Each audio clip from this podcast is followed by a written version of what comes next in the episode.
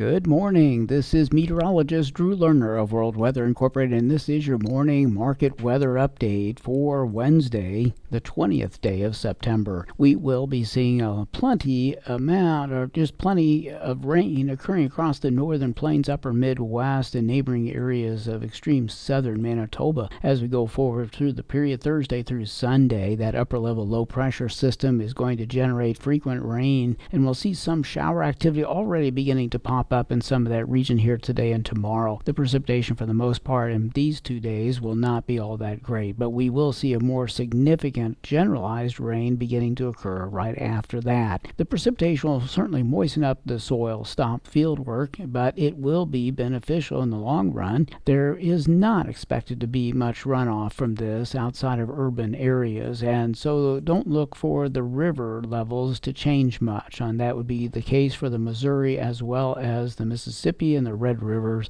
all of those systems will likely see a limited amount of change because the ground is so dry. A lot of the moisture will get absorbed in the soil. I suppose the Red River will probably see the majority of the increase in runoff uh, relative to the other river systems. In the meantime, there is still not a lot of precipitation being advertised for the eastern Midwest, although there is at least a little bit more moisture being predicted now for some of that region as we move into the second week of the forecast, some of the rain from the western Corn Belt will move into Indiana, Ohio, and Michigan, as well as eastern Illinois as we go through the middle and latter part of next week. And I think that's a necessary change. We mentioned that on yesterday's midday model update, and uh, we believe that that will verify favorably. There's a little bit of chatter out there about hard red winter wheat country being drier biased now in the west, and with the warm weather that's expected to still linger there for a while. I don't know that I would make a big federal case out of that right now. We did get some beneficial moisture earlier on. We did not see good moisture fall, though, in parts of northwest Kansas, northeastern Colorado, or southwestern Nebraska, so that area does need some greater moisture. But it's still early in this game, and I think we've got opportunity for precipitation coming up when we get into October.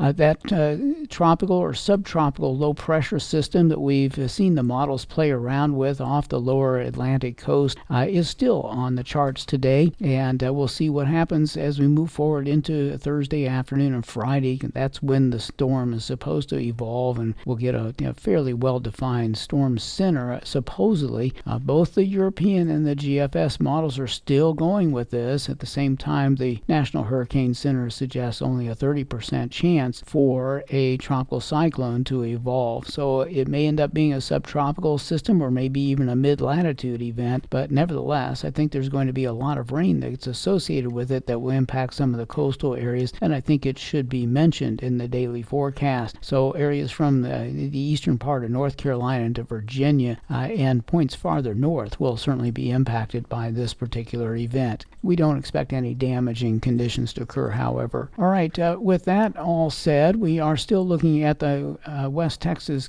cotton country, uh, seeing only a few showers as we go forward through the next 10 days. So that's a good thing for the crop maturation there. We do see a little bit of an increase in precipitation occurring across portions of uh, the uh, Blacklands and some of the immediate neighboring areas uh, in uh, parts of central Texas, but that is not expected to reach back into West Texas. And the moisture that occurs will probably be beneficial. We do look for a potential for some increase in shower activity in the Delta too during the second second week of the outlook. But all of this is going to be uh, not a big problem for crops. I think uh, most of the precipitation will be welcome to some degree. Obviously, disruptions to farming activity will occur, but we don't expect any of it to be prolonged. In South America, there's a lot of interest out there today about Brazil's center west crop areas getting moisture. Uh, the situation is certainly going to be warm and dry biased for a while, but uh, we do expect to see showers increasing from time to time, especially though when we get into the early days of October. And uh, there is reason to be a little bit cautious about that. The precipitation could end up being lighter biased, and, and that will be of interest to the marketplace. Uh, but we'll have to take it a day at a time. The European model is much more favorable with uh, precipitation occurring in parts of center west Brazil as we get into that last day uh, or two of September and early into October. And if that model is right, then a lot of these concerns that are out there are going to disappear. But we do need to watch the situation western Argentina is going to get some shower activity Friday into Saturday, and again a week, about a week later. But that's not going to change the bottom line. Any moisture is going to be welcome, but it's not likely to be enough to change uh, the uh, overall concern about poor wheat conditions and production potential. And the same can be said about sunseed planting as well as early corn planting when it does get started. Uh, in the rest of the world, Australia stands out as well as Russia and Ukraine. So in Australia, we're still looking at limited amounts of moisture occurring over the next 10 days to two weeks, and that's not only in the north but in the south as well. Very poor rainfall distribution being suggested for parts of South Australia, uh, Western Australia, Victoria,